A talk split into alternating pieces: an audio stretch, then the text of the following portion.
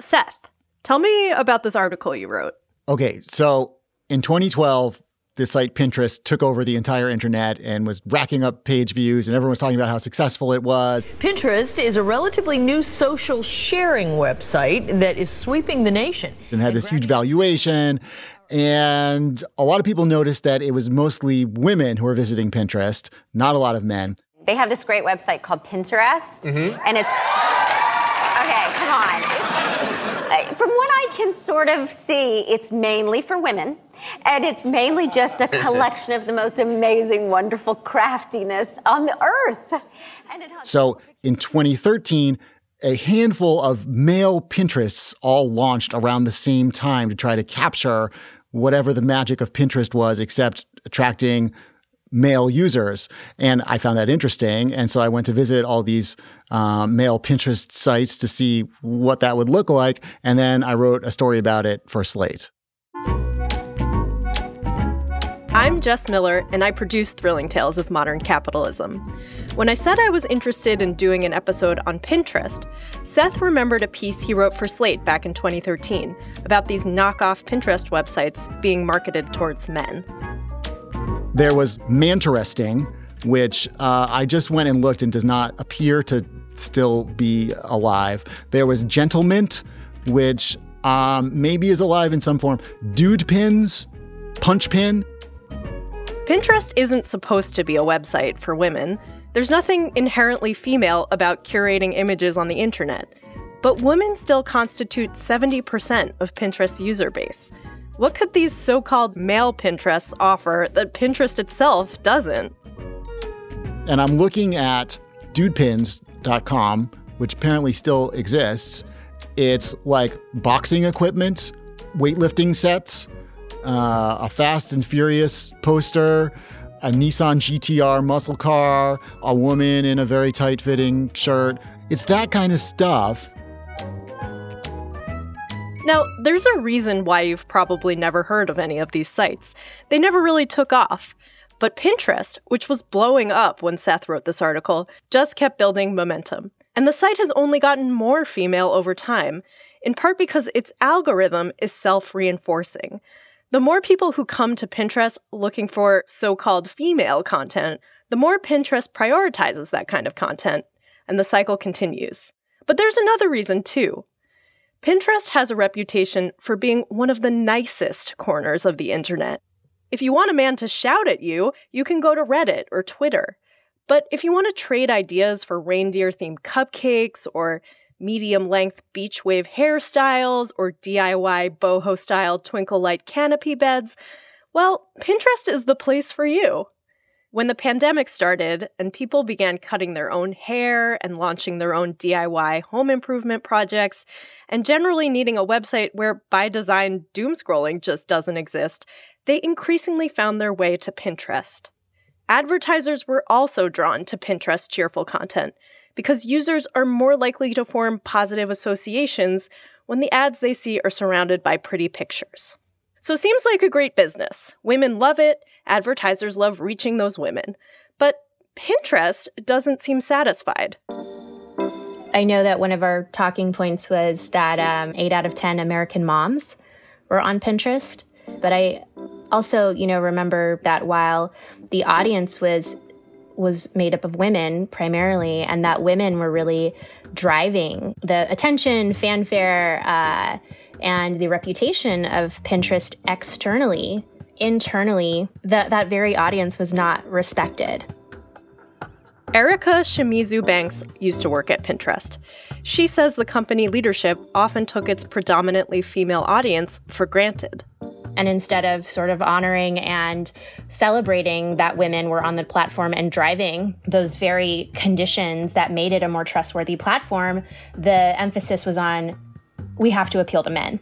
We have to bring more men onto the platform. Now, there's nothing wrong with wanting different kinds of users to come to the platform you've built. It's the only way to really grow as a company. But Banks believes that this was a narrow focus, and that the fixation points to some of Pinterest's broader problems.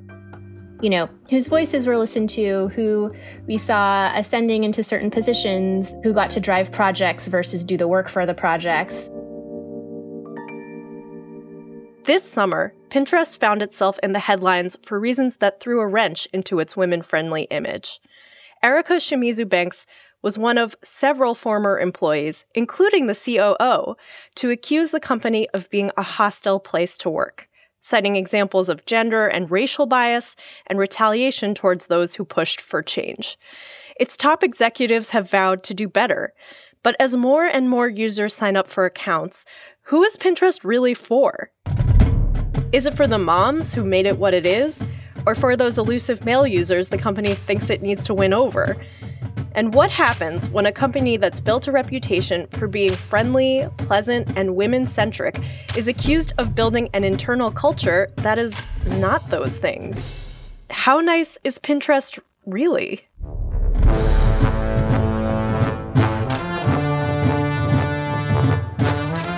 I'm Jess Miller. Welcome to Thrilling Tales of Modern Capitalism. Seth handed me the keys to the show this week. Today's episode Kingpins, the business of Pinterest.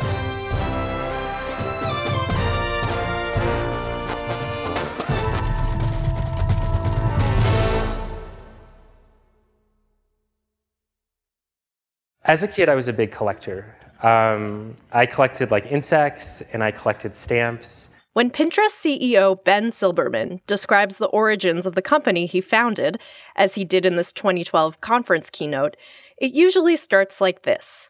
As a kid growing up in Des Moines, Iowa, he liked to accumulate stuff. And I'd always thought that the things you collect, they say just like so much about who you are. Like when I go to someone's house, I look at the books on their bookshelf. Um, when people go out, they pay attention to what clothes you wear. And I felt like none of that was online. Silbermann has no programming background, but in 2008, after bouncing around as a consultant and then a brief stint at Google, he teamed up with a friend to design a shopping app called Tote. It notified you when clothes you liked went on sale and told you where to buy them. You could also buy things within the app, but most people didn't. Instead, they used the app to save and share pictures of the items they liked. Silbermann started thinking about building an entire app around that kind of behavior. And that idea came to fruition when Silbermann met Evan Sharp, a designer who was training to be an architect. Sharp was sold on Silbermann's vision. If I were to describe what most people think of when they think of Pinterest, it's kind of an aesthetic. Um, it's sort of like a nice, quaint, cute place on the internet, populated primarily by craft loving Midwestern ladies. Erin Griffith covers tech startups and venture capital in Silicon Valley for the New York Times. She said that from almost the very start, Pinterest was an outlier in the startup world. And intentionally or not, the choices that Silbermann and his colleagues made at the outset drove in their female audience. Early on, they de emphasized a lot of the social media features, and that is one way to grow super easily. You know, you get a notification that there's a photo of you, or that your friend tagged you, or your friend wants you to join this thing. At the time, the tech industry was obsessed with social networks. Apps that are built on users' social connections have a growth strategy built in, but that wasn't Silbermann's vision for Pinterest. Ben Silbermann, he's an introvert and he views the product as something that you do by yourself. You know, you make these plans and you save things that you like, and he wanted it to be a sort of private little like project that you do. So Silbermann didn't build in messaging features that would have created interaction between his users. Instead of building a timeline more like Twitter or Facebook, Pinterest went for a grid layout. It was more aesthetically appealing and more evergreen. And most significantly, rather than doing what many tech companies do to drive up their numbers, which is paying people to become users or offering other incentives to join, Silbermann went for slow, steady, and organic growth. He prioritized quality over quantity. He's not trying to take over the world like Mark Zuckerberg. He just wants to build a nice business. But it took a while for the tech industry to catch up. I didn't really catch on in Silicon Valley, but you know, Midwestern women were among the most voracious users of the app. And so some investors kind of missed it for that reason. Turns out venture capitalists don't get that excited when you tell them that your core user base consists of moms from Iowa and Illinois. And even if you recognize the value of those users, This is a fairly limited pool of people to draw from, and Pinterest needed to scale up. It didn't have much more than 3,000 users after it launched. So Silbermann started inviting people to meetups, hoping to turn his core audience into evangelists for the site. Perhaps the biggest success came from a campaign called Pin It Forward, which was kind of like a chain letter of pin boards that users could send around to their friends to have them edit and in turn send to more people. It was a success. Pinterest kept rolling along with an eye on organic quality growth. There were a few bumps along the way, but by fall 2018, the company had 250 million monthly active users and was worth $12.3 billion. 175 billion items had been pinned to 3 billion boards, and Pinterest started to get ready for an IPO. It came in spring of last year, nine years after Pinterest's founding, and it was a success. Ben Silbermann became a billionaire but it wasn't until the current pandemic that Pinterest really started to exceed Wall Street's expectations. With people around the world sitting at home, needing pretty pictures to look at, recipes to trade, and most importantly, things to buy online instead of at the store, Pinterest traffic and revenue started to accelerate. And with many advertisers boycotting Facebook over its mishandling of false information and hate speech, there was a little more ad money heading in Pinterest's direction the stock price surged. But inside the company, things were not quite as rosy. Since they've gone public, they've received the scrutiny. Before they were public, they did not. More on that after the break.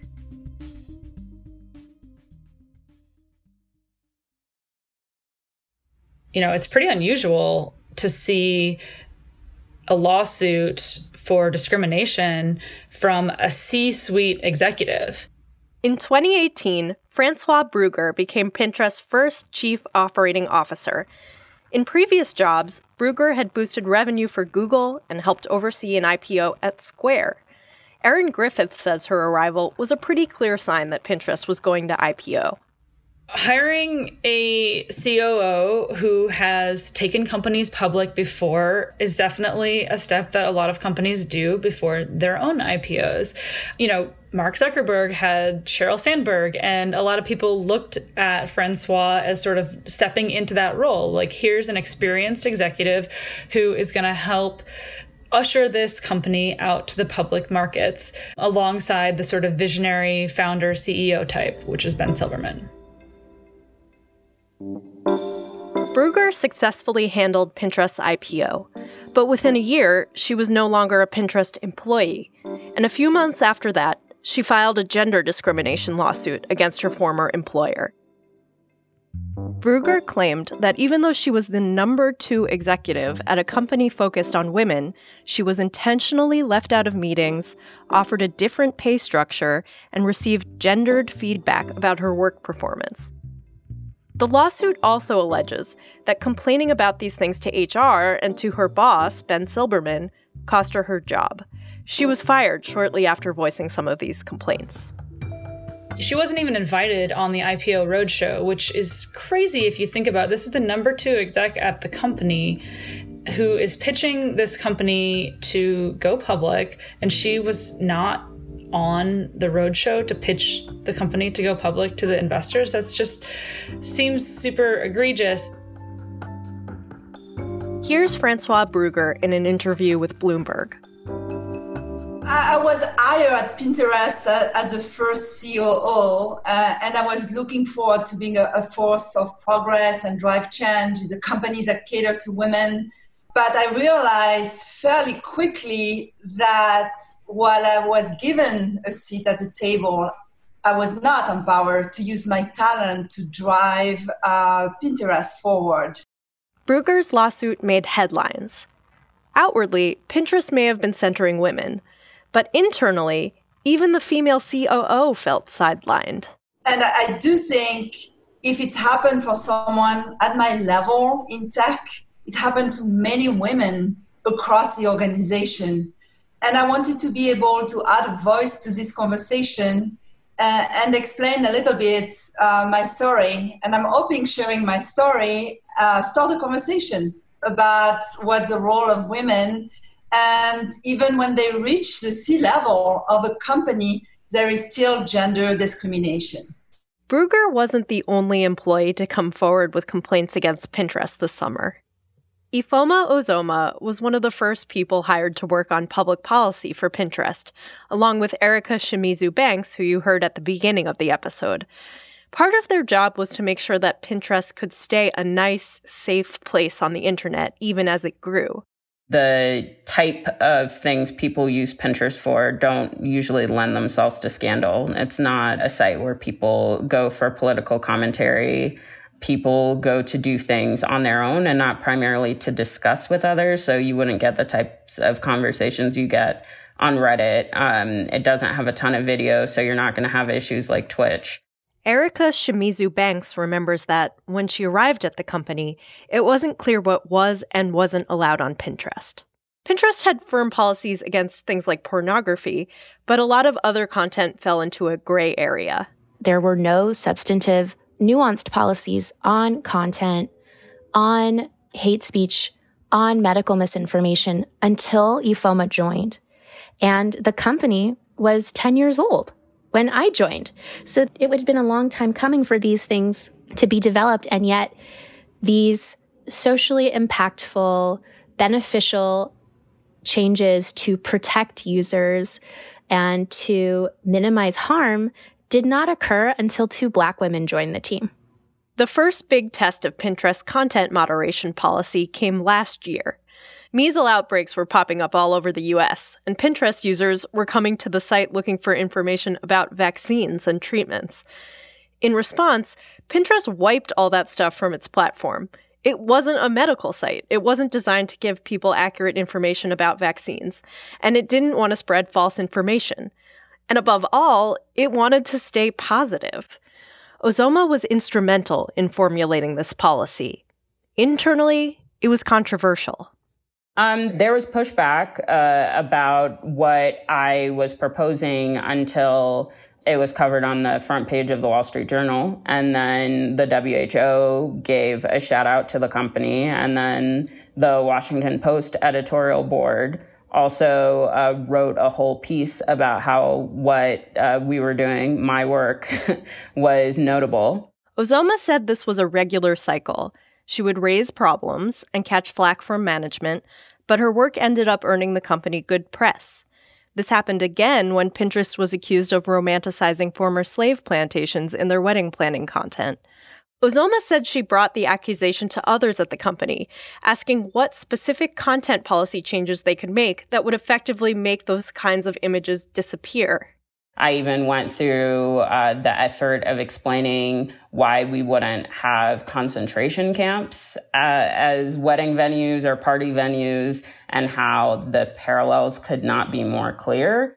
Again, she says she was met with pushback. But ultimately, the changes were made, and again, Pinterest was commended for it widely in the press. It was a familiar pattern where I would be punished internally for what I was pushing um, and be called things that women are often called, like not a team player, um, aggressive, a, a term specifically used for black women. But then the public praise would be the type of thing that Ben Silbermann, the CEO, would stand on the stage of an ad conference and talk about in order to get more advertisers. All of this made it really hard for Ozoma to do her job. In addition to all of it, she'd already spent much of her tenure at Pinterest fighting against what she saw as pay and title inequities. But she didn't want to leave Pinterest, hoping that her concerns would eventually be addressed. But the final straw came when Ozoma's personal information, including her cell phone number, was published online. The info was leaked by an engineer at Pinterest as part of a harassment campaign against Ozoma, who was looking into putting a content advisory on posts related to a right wing journalist. Erica Shimizu Banks says that Pinterest handled the situation badly. The company's first question was, well, why do you think they're targeting you? Not, how do we better protect our employees? And there was, um, you know, an investigation done internally, and surprise, surprise, no one was held accountable for anything. No one would do anything differently, really, and everything's fine. Banks says Pinterest is more accountable now that it's a public company. there is a real protection in that. I think I've recognized in my career that there is actually a greater potential for harms to be addressed, for uh, serious change to happen when you're at a place large enough where people care, where people on the outside, where the public cares, and they are subject to public scrutiny. A lot of these practices are very opaque pre IPO.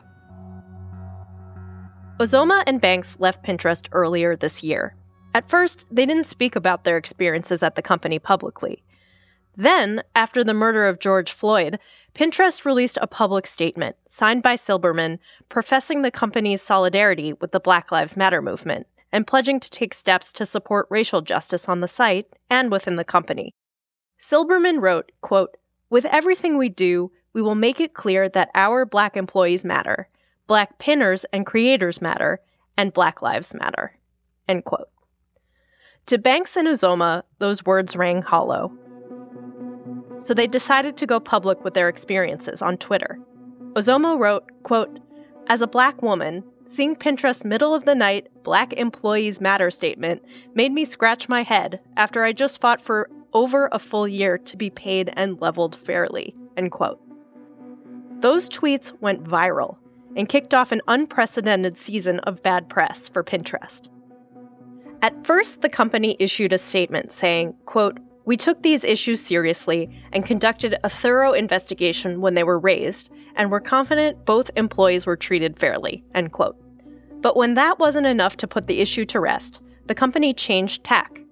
Its next statement said, quote, We never want anyone to feel the way Ifeoma and Erica did while they were working at Pinterest, end quote, calling them by their first names. Two months after those tweets were posted, Françoise Brougher, the former COO, filed her lawsuit. And since then, more women have come forward with stories about their time at Pinterest. Working from home during the pandemic, employees staged a virtual walkout. Since then, Pinterest has appointed its first black female board member and pledged to get more diverse candidates into more senior level positions. It also says it's conducting reviews of company culture. A Pinterest spokesperson told us, quote, the leadership and employees at Pinterest have a shared goal of building and fostering a company that we can all be proud of. We're committed to advancing our culture to ensure that Pinterest is a place where all our employees feel included and supported. We recognize that it's our job to build a diverse, equitable, and inclusive environment for everyone at Pinterest. Pinterest may be a women centric website, but without a company culture that values all women, the company won't be serving its users properly. What does nice mean? Because is it nice to people of color or women who are being called every single uh, horrible term that you can think of to leave the content up or not put warnings up? So, my question would be who you're prioritizing when you use a term like that or think of yourself in that way.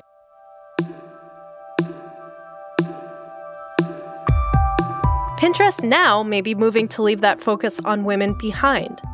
In terms of user numbers, it's finally achieving that organic growth it's always sought. Younger users, even a few more men, are coming onto the platform. And just this past September, Pinterest shattered its own download records, thanks to a feature on the new iPhone operating system that lets you customize the look of your home screen through the Pinterest app. Pinterest has also finally added features that other social media sites use to drive engagement and woo influencers. And after users complained that Pinterest search algorithm favored images of white women, the company now makes it easier to find beauty tips tailored to specific skin tones. For shareholders, that's a pretty picture too. But whether the company is pretty on the inside, that's another question.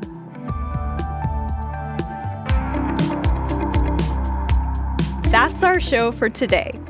This episode was produced by me and Asha Saluja with help from Cleo Levin and Seth Stevenson. Technical direction from Merritt Jacob. Gabriel Roth is Slate's editorial director for audio. Alicia Montgomery is the executive producer of podcasts at Slate. June Thomas is senior managing producer of the Slate Podcast Network. Next week on the show, how to market cultural nostalgia. I just love me some gefilte fish. I know that's jacked up thing to say, That's next week on Thrilling Tales of Modern Capitalism. Did you know you could be listening to the show ad free? All it takes is a Slate Plus membership. It's just $35 for the first year, and it also helps us keep making all the great podcasts you hear at Slate. Sign up now at slate.com slash thrilling plus.